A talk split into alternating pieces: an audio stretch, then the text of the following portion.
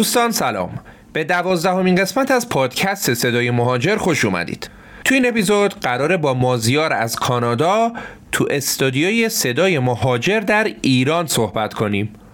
مازیار بنا به دلایلی بعد از چندین سال زندگی در کانادا یکی دو سالیه که اومده ایران و البته قصد داره که دوباره هم برگرده.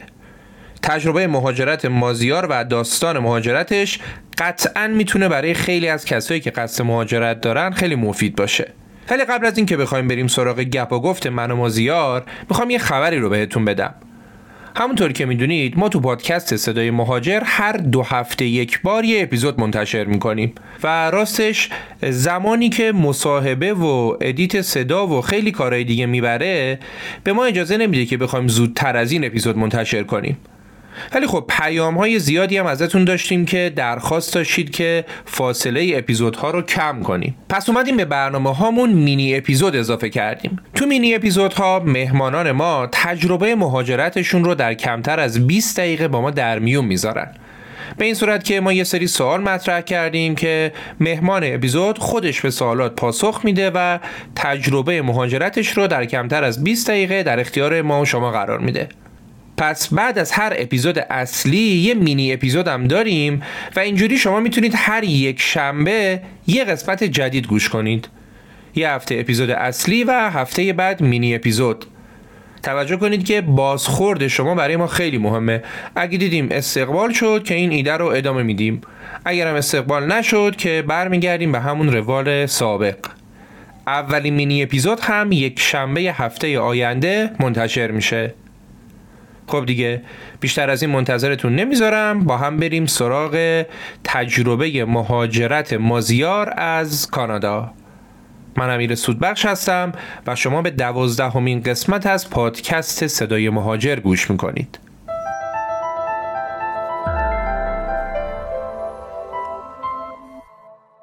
سلام عرض می‌کنم خدمت شنوندگان عزیز. خیلی خوشحالم که در خدمتتونم. امیدوارم که این اپیزود یه اپیزود خیلی خوب باشه براتون بتونه به دوستانمون کمک کنه. چه دوستانی که الان قصد رفتن دارن چه دوستانی که اونجا هستن و یه اپیزود مفید برای همه باشه. من مازیار هستم 37 سالمه. تصمیم رفتن از ایران و سال 2010 گرفتم و چون اون موقع خیلی راهی برای مهاجرت نداشتم حالا اون موقع تو ذهنم نبود تصمیم گرفتم که اول از یک کشوری که برای تحصیل شروع کنم. رفتم مالزی از 2010 تا 2013 اونجا بودم ولی از همون اولش هدف رفتن رو به کانادا داشتم. اونجا پرس‌و‌جو می‌کردم ببینم بهترین راه چیه. خب باعث شد که رشته ای که انتخاب می‌کنم یه مقداری بهم کمک کنه که در آینده بتونم راحت ترین کار انجام بدم. 2013 که برگشتم ایران دوبار apply کردم برای رفتن. هر دوبارش هم skilled worker بود. دفعه اول یک هفته دیر رسید من اپلیکیشنم. reject شد و وقتی برگشت خیلی سریع چون بیشتر مدارکم آماده بود مدارکم رو آماده کردم و با یه در واقع title جدید دوباره اقدام کردم که توی هشت ماه هم من در واقع جواب گرفتم که خیلی عجیب بود اون موقع. تو 11 ماه دیگه من کانادا بودم ونکوور هم رفتم زندگی کردم. از 15 جولای 2015 رفتم و تا یک سال و نیم پیشم اونجا بودم. حدود هفت سال خورده اونجا زندگی کردم و برگشتم ایران و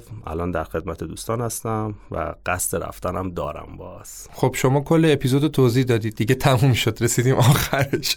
خوبه. یه حالا نمای کلی بود از وضعیت زندگی شما تو این چند سال. ما برمیگردیم از ابتدا شروع می‌کنیم. بفرمایید که مالزی رفتید درس بخونید چه رشته ای من MBA مدیریت پروژه. یعنی project management در واقع چون مهندسی صنایع خونده بودم ایران و یکی از چیزایی که بازم میگم اون موقع چون یه دیدی داشتم به مهاجرت می‌دونستم کمک می‌کنه. شما تحصیلاتتون توی در واقع روند باشه خیلی کمک بزرگی می‌کنه. چون ام بی شاخه مختلف داشت و ترجیح دادم که مدیریت پروژه باشه که مهندسی صنایع رب پیدا کنه و و بتونم بعدش ازش استفاده کنم. چرا همون مالزی نموندید؟ چون شما بهتر از من می‌دونید دیگه ایرانیای زیادی هستن که اونجا زندگی می‌کنن کار می‌کنن میمونن. خب بزرگتر یعنی مهمترین دلیل برای خودم این بود که اون موقعی که من اونجا بودم نسبت به اطلاعاتی که داشتم حالا نمی‌دونم درست بوده یا نه پاسپورت نمی‌داد مالزی مگر اینکه شما ازدواج می‌کردید با در واقع یه مالایی یا یه هنوزم نمیده.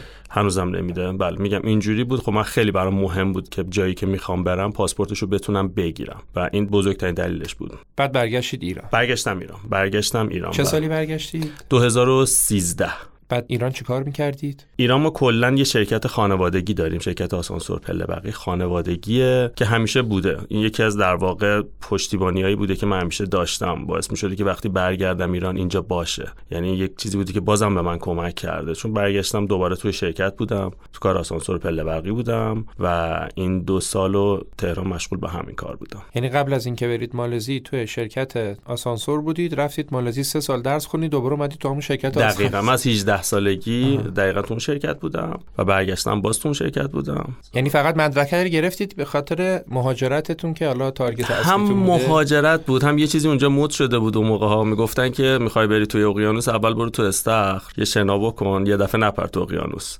دید خودم به مهاجرت کانادا اون اقیانوسه بود ولی دوست داشتم قبلش یکم سعیم یه جوری باشه که اونقدر فشار نباشه. حالا واسه درس برم. نمی‌خواستم یه دفعه وارد پروسه مهاجرت شم. تصمیم گرفتم که درس بخونم بعدش کل شرایط رو نگاه کنم ببینم اصلا آدم مهاجرت هستم یا نه. چون می‌تونه کمک کنه. دوری از خانواده هستش سختی های خودشو داره. می‌تونه یه دیدی بهت بده. برای همینم که وقتی برگشتم دیگه تصمیم قطعی گرفته بودم. وقتی هم رفتم کانادا جزء کنم آدم بودم که پشیمونی هیچ وقت نداشتم.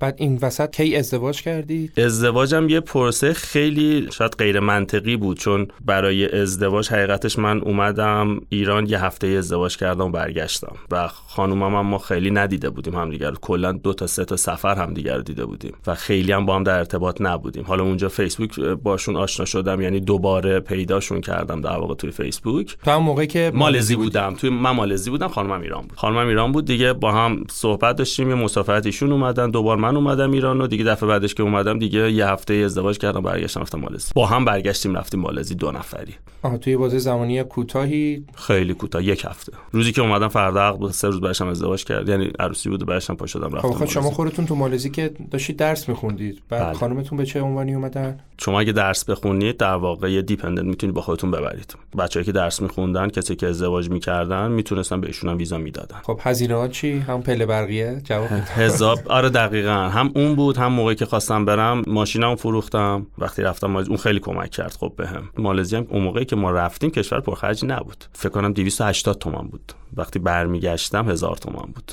رینگت مالزی بعد با همسرتون برگشتید به ایران بله. بعد با هم اقدام کردید برای رفتن به کانادا. بله. ما با هم دیگه وقتی برگشتیم تصمیمش رو داشتیم از قبل و وارد پروسش شدیم. ولی خب توی اون فرایند خانم من در واقع یک مقدار نارضایتی واسش پیش اومد و تصمیمش جوری شد که شاید دوست نداشته باشه بیاد و اینا و از همون اول این مشکل شروع شد. این توی راه نبودن با هم دیگه شروع شد. و شاید بگم یکی از بزرگترین اشتباهایی که کردم و یا فکر کمتری که کردم که میباس بیشتر روش فکر کنم همین بود. ایرانم که بودیم ما تشخیص دادیم که راه یه جوری با هم فرق داره. یعنی من آدمی هم که تصمیمم رو گرفتم برم اونجا دو سه سال اول برای خودم در نظر گرفتم که قرار پوست من کنده شه وقتی میرم توی کشور خارجی تنها شروع می‌کنم کار کردن. و می‌دیدم که خانم من اینا تو ذهنش نیست. ولی خب ندید می‌گرفتم دیگه. ندید می‌گرفتم و, و وقتی هم رفتیم اونجا شاید بهتون بگم بزرگترین مشکلاتی که من داشتم از همینجا شروع شد.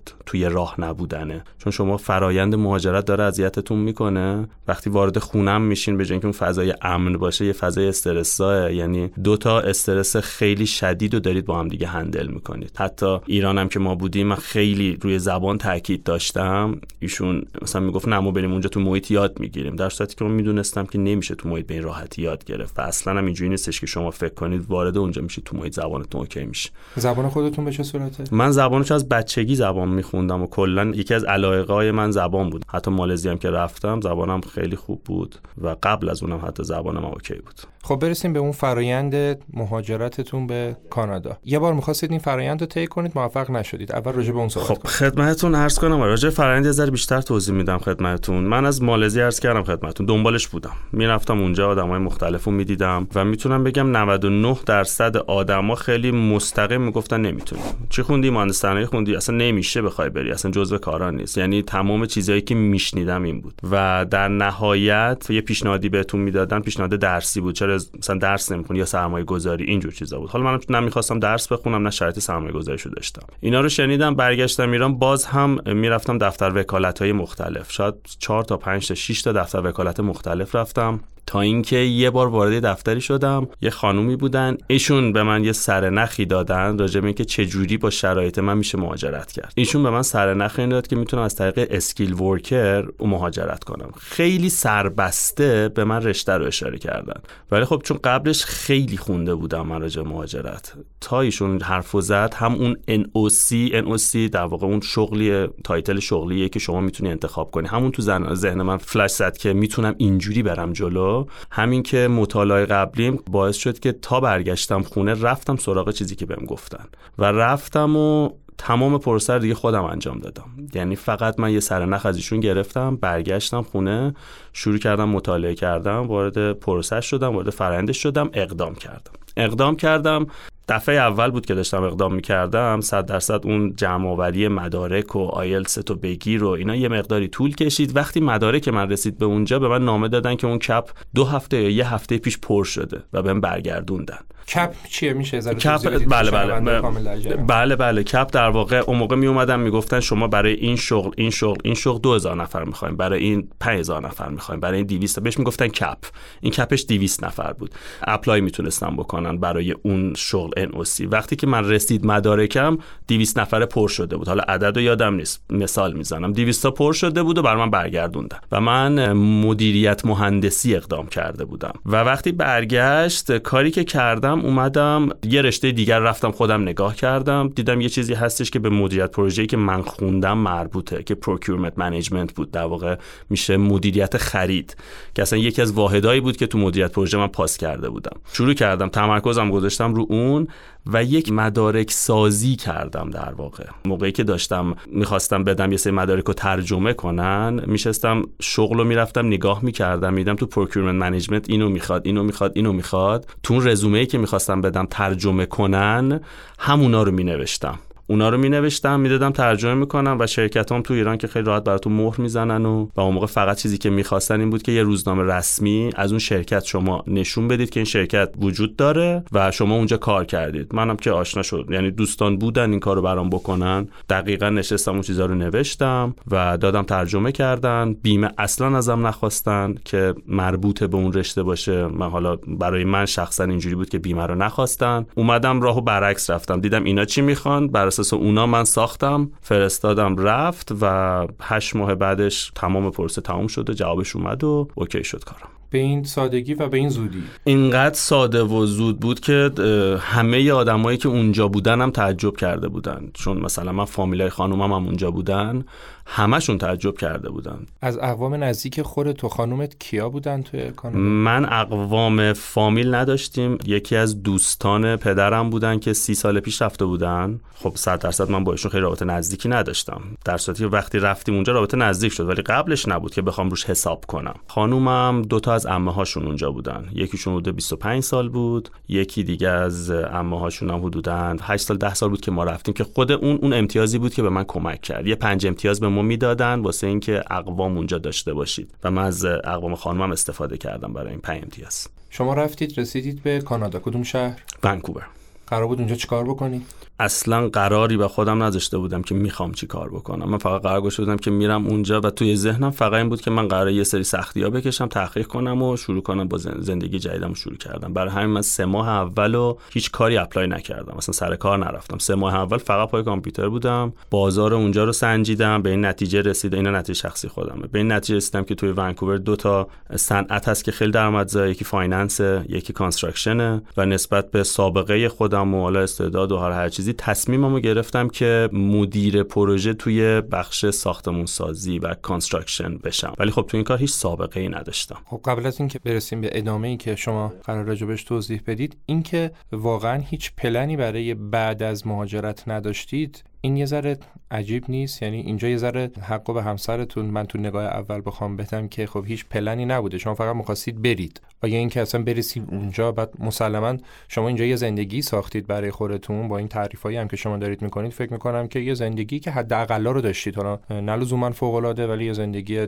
معمولی رو به خوبی داشتید. بعد می‌خواید این زندگی رو بذارید برید جایی برید توی کشوری که نه خواهری نه برادری نه کسی نزدیک دارید و پلن مشخصی هم ندارید که بعدش می‌خواید چیکار بکنید. این تصور من درسته؟ تصورتون الان که میفرمایین این حرف درسته ولی اگه بحث همچین چیزی بود 100 درصد تذکرش داده می‌شد که آقا ما داریم چی چیکار کنیم مثلا هدفی داری یا نه. ولی خب این جزء هیچ کدوم از موضوعات صحبت ما نبود اون موقع. ولی صحبتی که شما می‌کنید کاملا درسته. خب دلیلش هم باز اینه. من از وقتی که برگشتم ایران ببین من مشغول کار شدم کار می‌کردم پروسه مهاجرتم خودم انجام می‌دادم.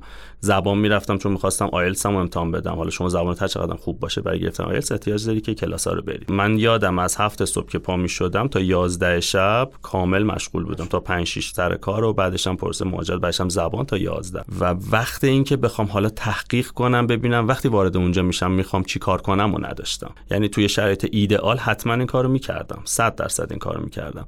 ولی توی ذهنم اینو گفتم که من اگه قرار اینجا تحقیق کنم از شرایط مالی خودم یه جوری استفاده می‌کنم که سه ماه چهار ماه اول اونجا مجبور به کار کردن نباشم. وارد اونجا که شدم تصمیمم این بود که اصلا اون سه ماه چهار ماه رو از ایران این تصمیم گرفته بودم. اونجا وارد شدم تو بازار شروع کنم تحقیق کردن. قبل از اینکه برید کانادا آیا اینجا چیزی رو فروختید؟ یعنی پلای پشت سر رو نگه داشتید یا نه؟ کاملا نگه داشتم. چیزی که یه خونه بود در واقع داشتم که اونو نفروختم اجاره دادم. اجاره دادم اینم با دوستان مشورت کردم. حالا خودم به این نتیجه رسیدم که الان می‌تونم این کار کنم. ولی خب یه جوری من اینی که دارم میگم شاید خودمه. چون داشتم که بخوام واسه سه چهار ماه برای خودم اون پول داشته باشم بر همین نفروختمش. شاید مجبور باشی بفروشی ولی به نظر خودم الان با این تجربه صلاح نیستش که شما همون اول همه چی خراب کنی و چیزی برای برگشت نذاری. تا اونجا که می‌تونی. یادت چه سرمایه با خودت بردی حدودا؟ 28000 دلار بردم. خب پس با یه سرمایه تقریبا اندکی خیلی هم نبردید دیگه. بله. رفتید کانادا و سه چهار ماه هم که سرچ کردید بله. بعد دیگه موفق شدید بری سر کار؟ بله. ولی خب این سه چهار ماه باز هم چیز دیگه که بهم کمک کرد. اون دوستی که گفتم خدمتتون که از آشنای پدر بودن من خونه ایشون زندگی می‌کردم و ایشون از من اجاره نگرفت. خیلی کمک بزرگی بود برای ما. این هم یه کمک دیگه بود و یک ماه هم خونه عمه خانومم بودیم.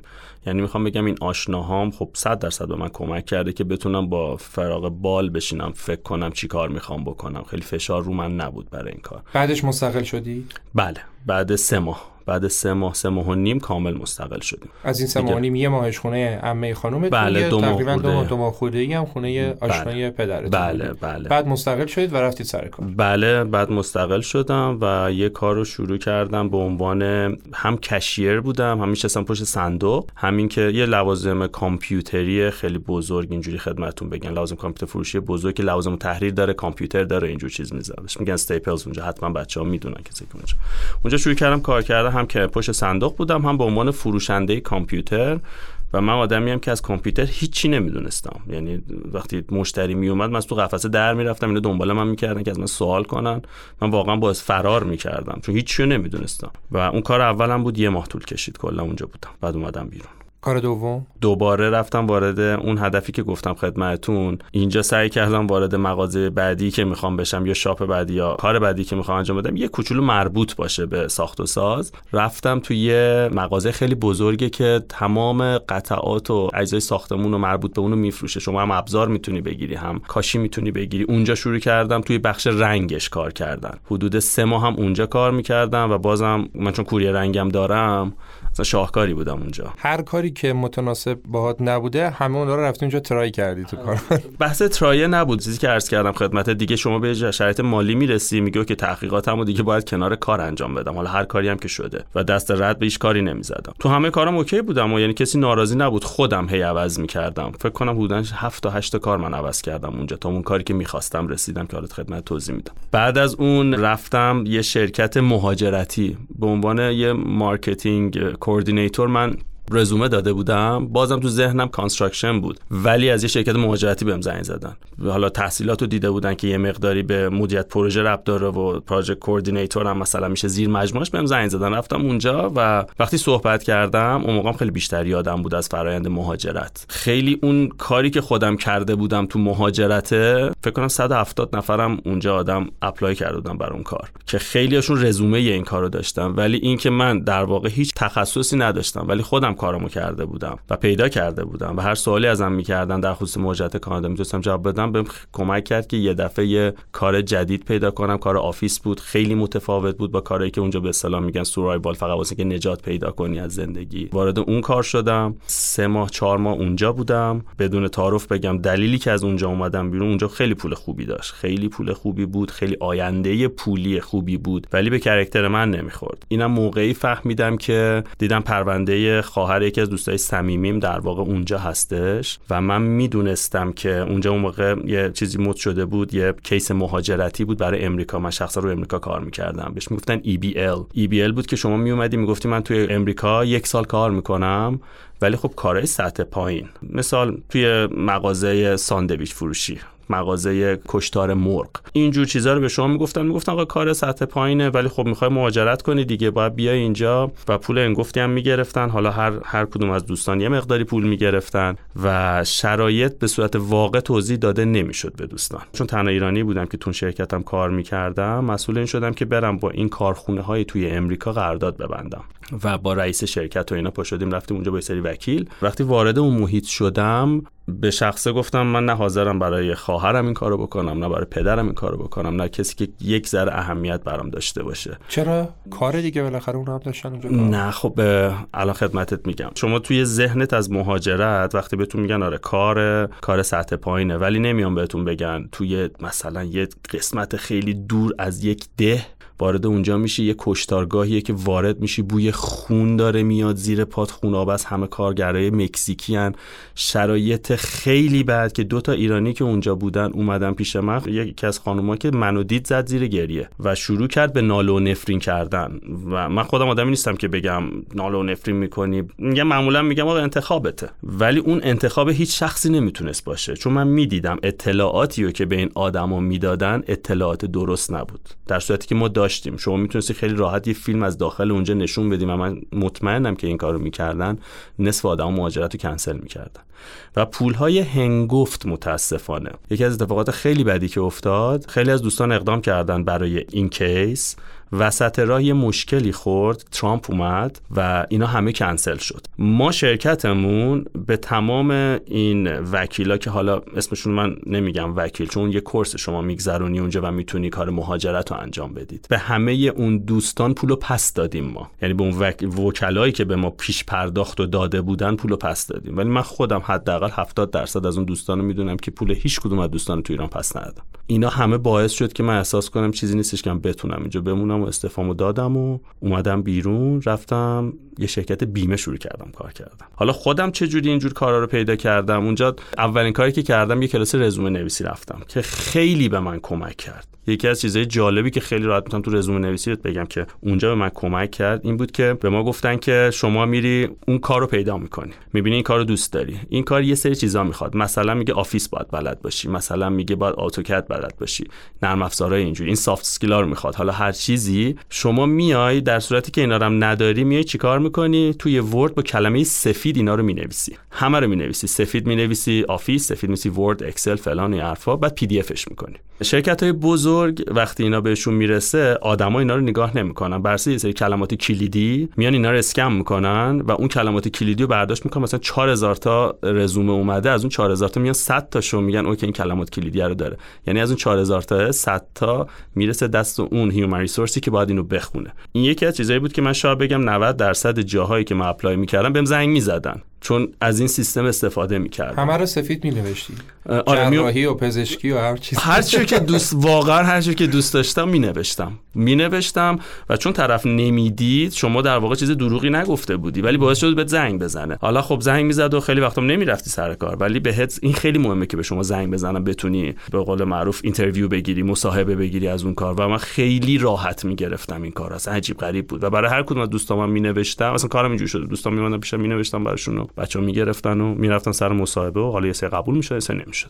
بعد از مهاجرت رفتی کجا؟ بعد از اداره مهاجرتم شرکت بیمه که اونجا باز مجبور شدم برم یه license بیمه اول باید بگیری بعد که بتونی حتما کار کنی و license رو گرفتم و یک سال تو اون شرکت بودم. یه شرکت خیلی بزرگ بود که خیلی راحت بود کار کردن توش یعنی نه استرسی داشتی نه اذیتی می‌شدی. حقوقش حقوق پایینی بود یادم اون موقع 38000 دلار می‌دادن سالیانه. حقوق خیلی بالایی نبود ولی خب باعث می‌شد من آرامش فکری داشته باشم. اومدم کنارش شروع کردم course ای construction و تک تک رفتن. نیومدم برای خودم یه course کامل ثبت نام کنم full time بخوام برم دو سال. اومدم رفتم نگاه کردم دیدم آقا وقتی شما میری شغلا رو نگاه می‌کنی اینا میان به این course ها خیلی اهمیت میدن. مثلا میان به یه course ی اونجا استانداردهای ساخت و سازه به اصطلاح. اونا رو باید بلد باشی. بهش میگن building code کدای ساخت و ساز رو باید بلد باشی. اونو رفتم نوشتم. دوم فرایند construction رفتم جدا construction نوشتم. دیگه نیومدم چیزایی نمی‌دونم کار کردن با Excel و construction اینا بنویسم یا course کامل بنویسم. حدودا 5 تا course تک گرفتم به جای 14 تا. تو این یه سال پاس کردم و بعدش شروع کردم واسه شرکت های construction apply کردم و این تک در واقع course ها یه کمک خیلی خیلی شدیدی به من کرد. هم هزینه‌ام رفته بود بالا همین که در واقع خیلی سریع تونستم به اون هدفی که می‌خواستم برسم. و اولین شرکت construction شروع کردم. توش به عنوان مدیر پروژه شروع کردم کار کردن. ولی خب مدیر پروژه اسم مدیر پروژه بود. یه شرکت ایرانی بود. تازه شروع کرده بودن و خیلی گل کرده بود کارشون. خیلی پروژه داشتن. ولی خب اون شرکتی که توی ذهنتون باشه که همه چی organize و سازماندهی شد و اینا نبود. یعنی من اینجوری خدمت عرض کنم من مدیر پروژه بودم که روز اول رفتم یه ساختمون رو داشتن خراب می‌کردن. من یه روز شیلنگ دستم بود آب گرفتم که خاکا بیاد زمین. روز دوم بیل دستم بود که یعنی اینجوری بود و واقعا سه چهار ماه کارهای لیبر به اصطلاح کار کار کارگری انجام می‌دادم. اونجا تونستم یه کوچولو حالا با تلاش بیشتر و اینا یکم خودم بیشتر نشون دادم. واقعا حالا شدم مدیر پروژه اونجا و پروژه مختلف دستم بود. بعد دوباره رسیدم به اینکه اوکی حالا دوباره لول بعدی. حالا چی؟ تو construction بودی یه شرکت ایرانیه. حالا می‌خوام برم یه شرکت کانادایی شروع کنم کار کردن. خب تا اینجای کار شما چه مدت از مهاجرتت به کانادا گذشته؟ دو سال و نیم. دو سال دو, سال, و نیم دیگه شما می‌خوای بری یه شرکتی که حالا یه لول بالاتر بله دو فکر کنم اواخر 2017 بود یا اوایل 2018 یعنی اون بازی که تو ذهنت گذاشته بودی که قرار پوستت کنده شه؟ دقیقاً دو سه ساله. دقیقاً اون دو سه ساله داشت تموم می‌شد و واقعا هم تو سه سال تموم شد. بعد شروع کردم با شرکت کانادایی اقدام کردن و توی یه شرکت کانادایی شروع کردم کار کردن اونجا. اونجا ولی به عنوان project coordinator چون درست اینجا project manager بودم ولی وقتی رفتم اونجا سطح علمی من تو اون شرکت اصلا نمی‌خورد که بخوام project manager باشم. شروع کردم project coordinator بودم و اونجام دوباره level up project manager شدم. بعد توی یه شرکت دیگه ای شروع کردم باز کانادایی کار کردن که خیلی شرکت مطرح تری بود. واقعا جزء مثلا 4 تا 5 تا شرکت اول ونکوور بود. اونجا شروع کردم کار کردم تصمیممو دوباره گرفتم که حالا دیگه چیکار بکنی؟ business خودتو باید بزنی. شروع کردم تحقیق کردن راجع که business خودتو زدن چه راههایی داره که البته از قبلش هم این دیدو داشتم. شرکت خودمو زدم. شروع کردم کار کردن و اولش موازی با شرکتی که کار می‌کردم انجام می‌دادم اونا رو. چون نمی‌تونستی یه دفعه ول کنی بگی okay من می‌خوام برم سر business خودم. یه ذره ترسناک این کار. بعد که دیدم okay دارم مشتری دارم داره کارم okay میشه. چه کاری؟ کار construction ساخت و ساز. هم ساخت و ساز بود ولی خب من از renovation در واقع بازسازی شروع کردم. بعد حالا یه پروژه‌ای که دوستان دیگه می‌خواستن کار ساخت و ساز کنن license مو میذاشتم اونجا بهشون کمک می‌کردم. بعد خودم خونه میساختم. مشتری میاد به شما میگه که okay من این زمینو دارم مثلا می‌خوام بسازم. اونجا شما براشون خونه رو می‌سازی و به شما پول میده. حالا هم هزینه fee مدیریت رو به شما میده. یه سری در واقع شما می‌تونی contract ببندی باش قرارداد ببندی بگی من این خونه رو برات با مثال می‌زنم. یه میلیون و هزار دلار برات می‌سازم. حالا بر اساس محاسباتی کردی تو اونم می‌تونی یه سود جداگانه در نظر بگیری. حالا اینا نوع مختلف داره که دیگه وارد جزئیاتش من نمیشم. این آخرین کاری بود که انجام می‌دادم و بعد از اون که دیگه حالا برگشتم ایران و خدمت عرض می‌کنم. مثلا چی شد؟ برگشتم و تصمیم گرفتم برگردم. رسیدیم به چه سالی؟ الان 2000 2021 بوده. خب شما سال 2021 بعد از هفت سال مهاجرت برگشتی. من که الان دارم حساب می‌کنم می‌بینم که یه مهاجرت نسبتا آسونی داشتی رفتی اونجا یه دو سه سال سخت و گذروندی بعد از دو سه سال تونستی به اون چیزی که می‌خواستی برسی اون position اون شغل و یه سه چهار سالم بودی تهش هم business خودت هم راه انداختی. دیگه همه چی گل و بلبل برگشتی. چی شد؟ خب این دیگه الان میریم وارد اون محیط امن خونه میشیم که اصلا ببینیم فضای خونه چی بوده. ما همون اول که رفتیم اونجا یکی از مشکلاتی که این بود که ما با هم در یک سو نبودیم در یک راستا اهدافمون نبود. یعنی همش مخالفته بود. من قشنگ یادمه که یک سال اول فقط در حال قانع کردن خانومم بودم که آقا زندگی اینجا اوکیه درست میشه. یعنی بیشتر شد بیشتر از یک سال. و یه جوری شد که دیگه اختلاف خیلی شدیدی شد. اختلاف شدید شد رابطه کدر شد و بعد از دو سه سال ما دیگه مشکلاتمون همین جوری بیشتر شد و بیشتر شد و بیشتر شد. در نهایت تصمیم به جدایی اینجوری شد یه بار تصمیم گرفته شد من خانم آمد ایران دوباره برگشت اونجا. کنار اون زندگی موفق کاری که داشتم یه زندگی خیلی ناموفق خونوادگی داشتم. اینا جمع شد روی هم و اون فشارهایی که بالاخره به شما فشار میاد. یه زندگی خیلی بالا پایین. 7 ده بار من فقط اسباب کشی داشتم. حالا تهران دو بار اونجا چهار بار اینجا پنج بار. یه همش فشار فشار کاری فشار اینکه اوکی می‌خوام مهاجرت کنم اینا استرس های مختلف ازدواج کنم. اینا جمع شد جمع شد. اونجا یه محیط ناامن خونه داشتم.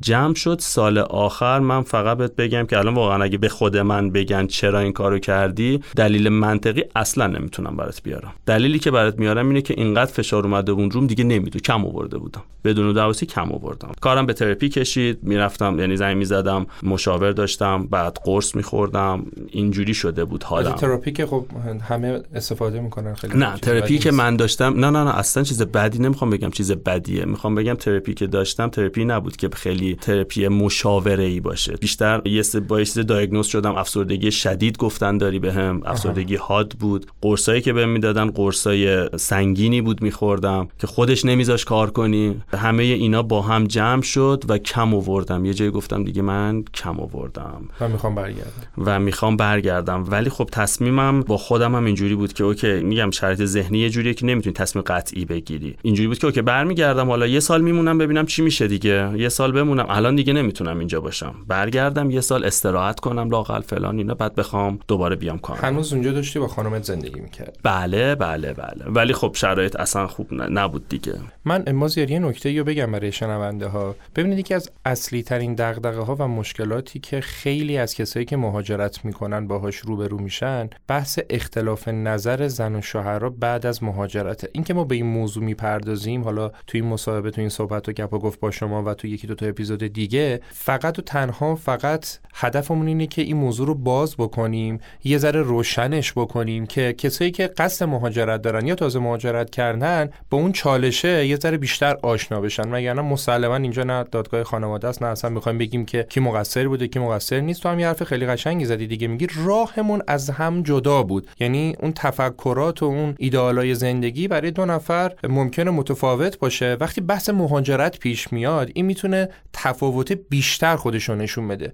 شاید شاید وقتی اگه شما تو ایران بودید یه زندگی نرمال می‌رفتید جلو شاید این اختلافه هیچ وقت خودشو نشون نمی‌داد. شاید هم 5 سال بعد 10 سال بعد نشون می‌داد. ولی وقتی توی چالش میافتید این اختلافه میاد خودشو بیشتر نشون کاملا درسته؟ کاملا حرفت درسته. ولی حالا من اینجا یه نکته اشاره کنم خدمتت. شما دو حالت داری توی زندگیت. یه حالت اینه که شما نمی‌دونید با هم اختلاف دارید و راهتون از هم جداه. خب؟ برای اون خیلی نمیشه کاری کرد. شاید بخوای بشه یه سری سوالا مطرح کنی بعد از توش در بیاری که راهتون یکیه یا نه. راه من اینجوری بود که اینجا می‌دیدم مشکل داریم. اینجا می‌دیدم که راه جداه ولی نمی‌خواستم قبولش کنم. یعنی من حتی این آگاهی رو داشتم اینجا که این چیزایی که دارم می‌بینم این نشونه هایی که دارم می‌بینم نشونه هاییه که ما صد درصد اونجا به مشکل می‌خوریم. ولی به هر دلیلی به دلیل دوست داشتن می‌تونه باشه به دلیل اینکه بگه من هدفم اینه که باید برم باشه بهشون توجه نمی‌کردم. شاید اگه توجه بیشتری می‌کردم از همینجا ما یه سری کار می‌کردیم. حالا اینم با ذهن خودم. من توی ایران هم خیلی زندگی هپی نداشتم. از دید خودم رو دارم میگم و شاید الان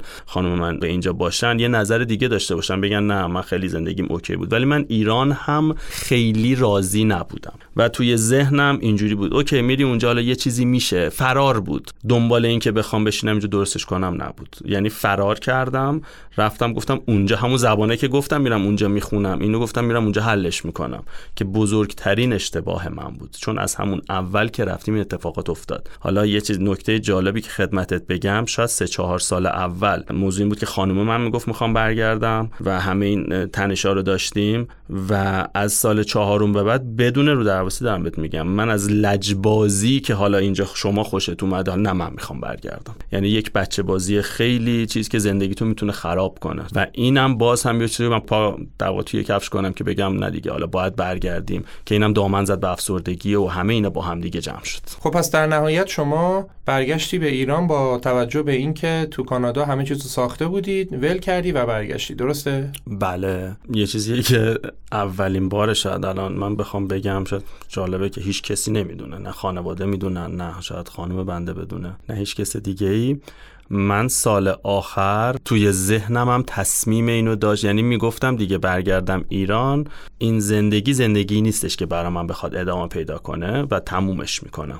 ولی اونجا نیومدم مطرح کنم. چرا؟ چون نمی‌دونم. کرکترم آدمیه که میترسید بخواد بگه دردسری براش ایجاد شه ذهنش باز مشغول شه. توی دیپرشنی بودم که نمی‌تونستم تحمل کنم یه چیز سنگین دیگه ای برام. خب برای همین نگفتم. یعنی گفتم که ما داریم میریم کامل یه سال استراحت کنیم برگردیم. یعنی citizen بودی؟ بله من بعد چهار سال citizenship مو گرفتم. یعنی موقعی که برگشتم بودن دو سال سه سال citizen بودم اصلا. و یکی از هدفام بود. یعنی جوری بود که می‌گفتم باید این citizenship رو بگیرم بخوام برگردم. حالا بعدش هم اینجوری شد برگشتم ایران و همون اولی که برگشتیم با خانم صحبت کردم که دیگه تمومش کردیم و دیگه جدا شدیم من یه ذره علامت سوالم شبیه علامت سوالم. ببین تو که خیلی دوست داشتی بری کانادا خیلی دوست داشتی که بتونی اونجا کاری پیدا بکنی زندگی بکنی و تازه بعدش آمدی بیزینس خودتو زدی و ذهنیتت هم این بود که من برگردم می‌خوام جدا شم. چرا؟ خب همونجا جدا نشدی که بعد بتونی همون زندگی که ساخته بودی و بتونی ادامه بدی. شما وقتی از لحاظ روحی خیلی استیبل نباشی خیلی حالت خوب نباشه اون تمام اون هدفها و برنامه ریزی و اینا اصلا از زندگیت میره بیرون. شما فقط می‌خوای یه زندگی داشته باشی که یکم آروم باشه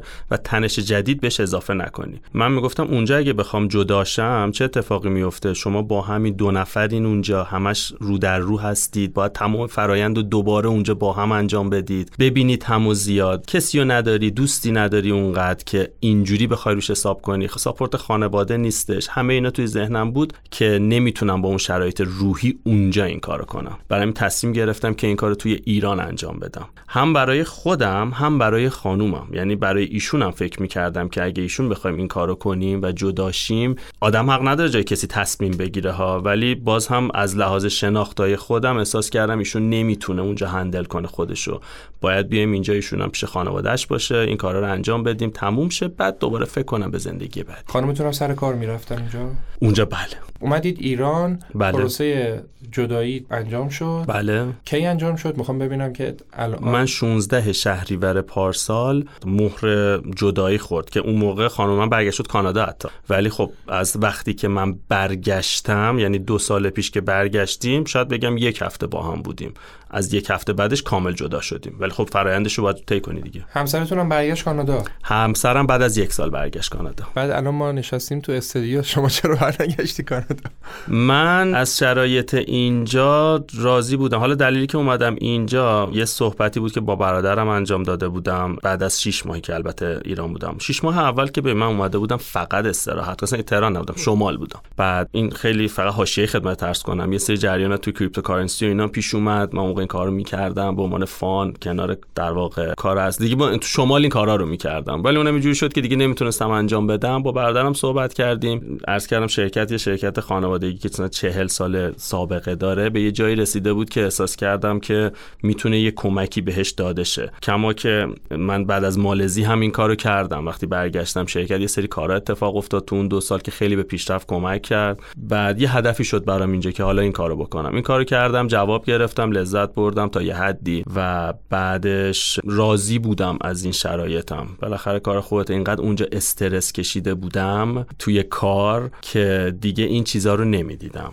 که توی ایران شرایط سخته شرایط الان لحاظ مادی برای بقیه سختره چون حالا شرایط خودم نسبتا راحتتر بود. اونجا پول خیلی بیشتری در می آوردم حالا برمیگردیم خدمت توضیح میدم حقوق و اینا رو. ولی راحتتر بود اعصابم. با استرس کمتری پول کمتری به دست می آوردم و حال بهتری داشتم. اون یه سال حال بده تو خیلی از تصمیمات من تاثیر گذاشت امیر درآمد کمتر و حال بهتر تو ایران میگی داشتی تو این بله بله بله. می‌خوام بگم با اینکه خودم می‌دونم شرایط ایران واقعا خوب نبود ولی برای من برای شخص من برای کاری که من داشتم برای شرایط من ایران راحت تر بود. خیلی دوستان میان می‌خوان بحث کنن. خب من من مثلا بحث می‌کنم من میام میگم در نهایت نتیجهش این بود که اون حال ذهنی بدی که اونجا داشتم و من اینجا نداشتم. اونم نتیجه برام مهم بود دیگه. بحثی نیست. وقتی که این نظر شماست و با توجه به اتفاقاتی که تو زندگی شما افتاده دیگه بالاخره بعد از این خب. همه اختلافات جدا شدید یه آرامش نسبی یواش یواش داری می‌گیرید. کارت هم که داری داری تو اون کاره که تو ایران هستم داری به یه جایی می‌رسی. خب طبیعیه که راحت تر باشه خب آخه خب متاسفانه اینجا که اومده بودم تا یه سالونی من جواب پس می‌دادم. هر روز هر جایی من می‌رفتم چرا برگشتی؟ بعد خب نمی‌تونم اپیزود جلوی اینو ضبط کنم بهشون بدم که. از اینجا به بعد هر کی ازت سوال کرد اپیزود آره فقط اپیزود میدم بهشون گوش اینو گوش بدید واقعا در حال ثابت کردن به خیلی از مردم بودم. حالا برای چی می‌خوای برگردی کانادا؟ حالا که همه چی خوبه. یه مقدار تصمیمات شخصی داره توش. تصمیمات شخصی هم باز برمیگرده به اینکه شاید الان متاسفانه توی شرکت توی شرکت که داریم کار می‌کنیم به جای رسیدن احساس کردم این سری اختلافات دارم پیدا می‌کنم با خانواده و اینا داره اذیتم می‌کنه. برای همینم تصمیممو گرفتم که برم دوباره اونجا و اون آرامشی که می‌خواستم و گفتم بهش رسیدم دوباره دیدم اوکی حالا می‌تونم برم دوباره اونجا. با اون تجربه قبلی لازم نیست برم بخوام اون فشار رو رو خودم بذارم. حالا برم یه کاری که احساس کنم اونجوری تو رو وارد استرس نمی‌کنه انتخاب می‌کنم. کمتر پروژه برمیدارم به ذهن خودم هم در حالت موازی توجه می‌کنم که اتفاقات نیفته. این یه سال من احتیاج داشتم که خودم رو پیدا کنم.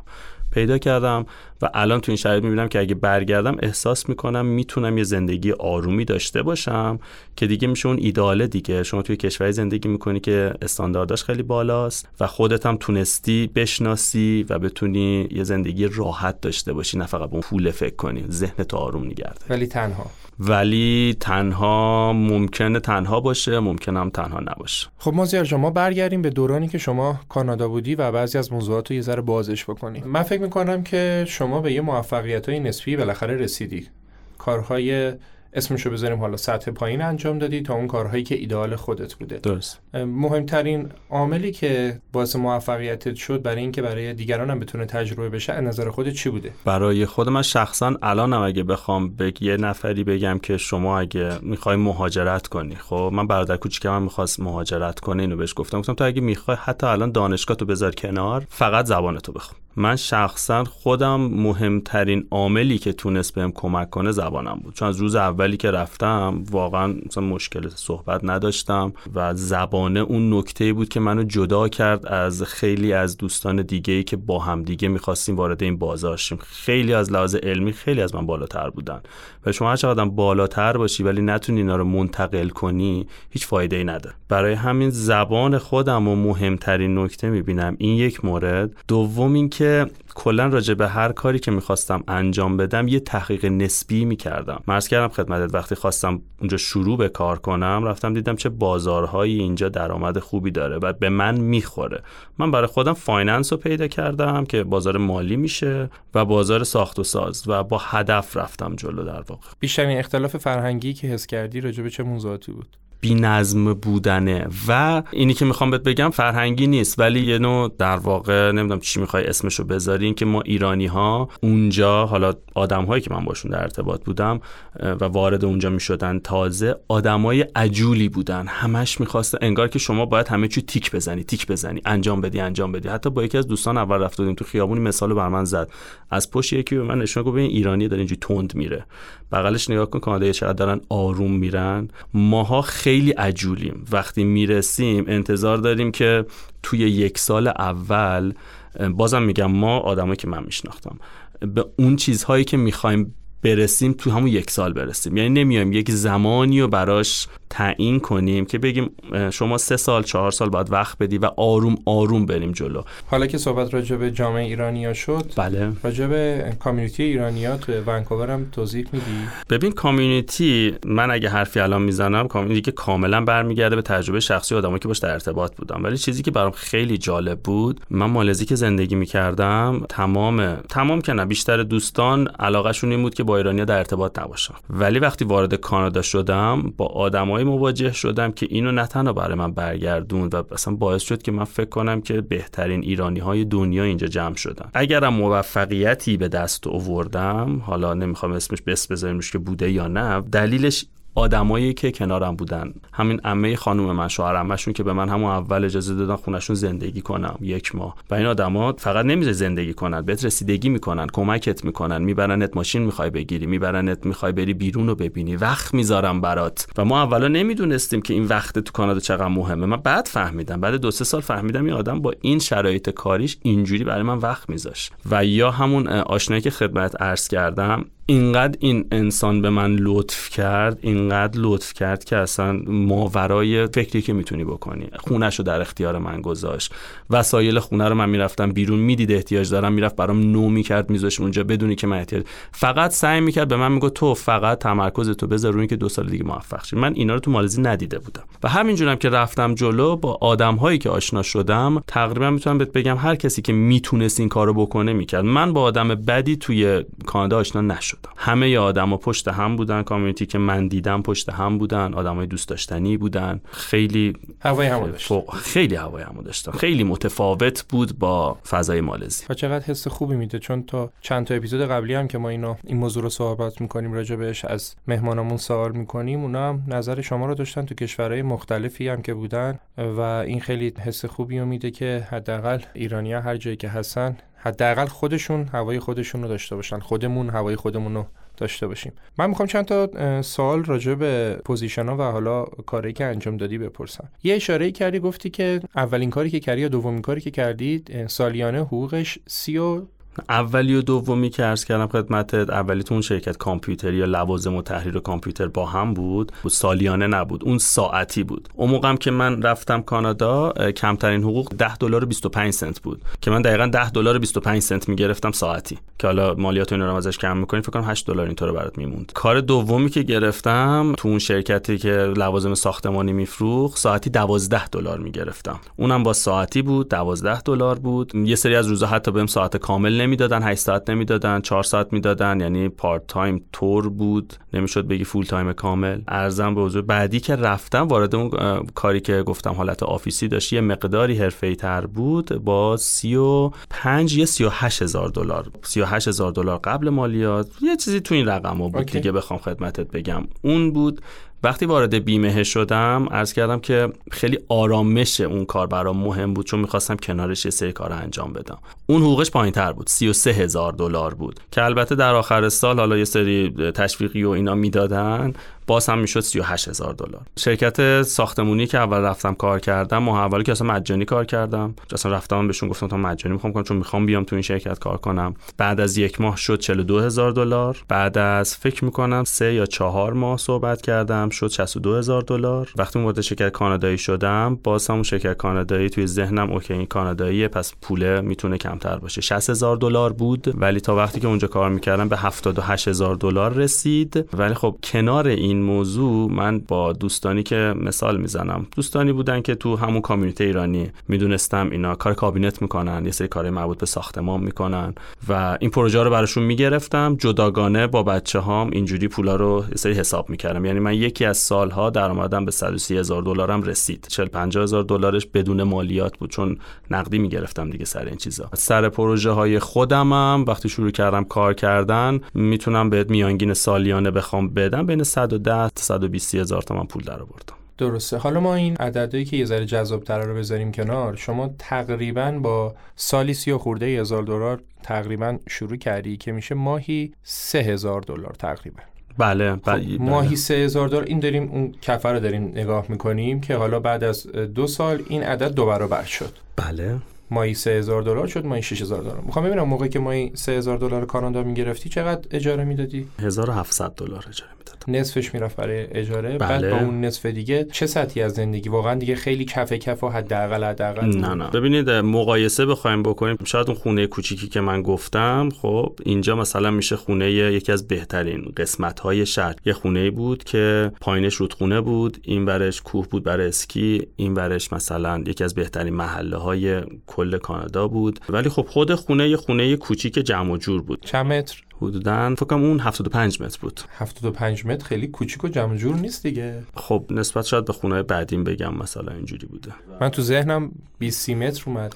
نه من 20 متر حقیقتش من خودم شخصا ندیدم اونجا. شاید خیلی از دوستان داشته باشه. خونه ندیدم. شاید مثلا برن اتاق بگیرن یا سویت و اینا. یکی بعد بخواد به خونه یه خواب مثلا بگیری 40 متر اینا. من من ندیدم توش نبودم. خونه مقدار خونه قدیمی بود دیگه فقط همین. ولی خب با اینجا مقایسه کنی استاندارد خیلی بالایی بود و ماشینی که من اول رفتم اونجا گرفتم من یه هوندا سیویک 2015 یا 15 گرفتم. ماشین اونجا ماشین عجیبی نبود ولی خب باز هم من داشتم با زندگی قبلی مقایسه می‌کردم برای همین راضی بودم میدم چقدر می‌دادی؟ فکر کنم ماهیانه 300 دلار. لیز بود که لیز یعنی که چیز می‌کنی دیگه اجارهش می‌کنی به صورت مثلا 3 ساله. 300 دلار سالی می‌دادم. سالی یا ماهی؟ ببخشید ماهی. معذرت می‌خوام. بله ماهی. یعنی از اون 3000 تایی که می‌گرفتی 2000 تا شبات ماشین و اجاره خونه می‌رفت با 1000 تای دیگه هم می‌تونستی یه زندگی نسبی و خب خانم منم کار می‌کرد. فکر می‌کنم ایشون اون موقع خیلی درآمد حالا بالا نبود ولی بازم 1500 دلار اینطوره میومد خونه. به جز چیزایی که من از شما پرسیدم آیا چیزی هست که من از شما نپرسیده باشم خودت دوست داشته باشی بگی؟ فقط شاید بخوام یه ذره بولترش کنم یه ذره تاکید بیشتری داشته باشم. اون موفقیت بازم دارم میگم دو تا چیز. یکی اینکه زبان. دوم در یک راستا بودن اهداف با پارتنرت که می‌خوای زندگی کنی و مشخص کردنش.